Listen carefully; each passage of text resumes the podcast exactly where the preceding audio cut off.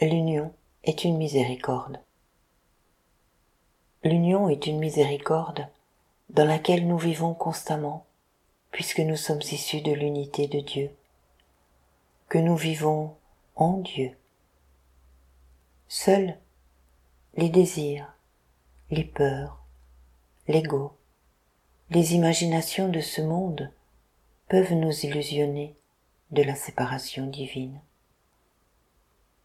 Les souffrances vécues ici-bas en sont le résultat. Pour nous faire comprendre ce principe, Rumi nous dit dans le Masnawi, livre quatrième, ceci. Si une injustice est commise par toi envers ton Père, ce Père deviendra méprisable à tes yeux. Ton Père n'est pas méprisable. C'est l'effet de ton injustice qu'une telle miséricorde t'apparaisse comme méprisable. Quand tu as fait la paix avec ton Père, la colère a disparu. Ce mépris disparaît et ton Père aussitôt devient un ami. Le monde entier est la forme de la raison universelle, qui est le Père de quiconque est un adepte de la parole divine. Si quelqu'un témoigne une ingratitude excessive envers la raison universelle, la forme de l'univers lui apparaît en conséquence. Fais la paix avec ce Père. Renonce à la désobéissance afin que l'eau et l'argile de ce monde t'apparaissent comme un tapis d'or.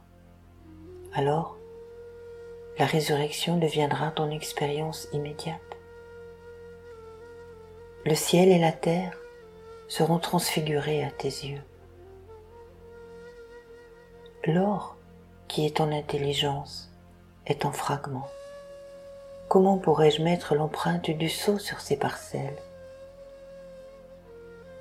Ton intelligence est divisée en cent importantes affaires, en milliers de désirs, de grandes de petits sujets.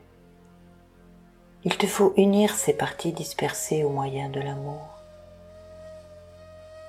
Quand tu seras devenu uni, grain par grain, alors il sera possible de mettre sur toi l'empreinte du sceau du roi. Unis-toi toi-même l'union est une miséricorde, afin que je te dise ce qui est. L'esprit qui a été dispersé sur la sphère terrestre est divisé entre soixante passions. C'est pourquoi le silence vaut mieux. Il apporte la paix.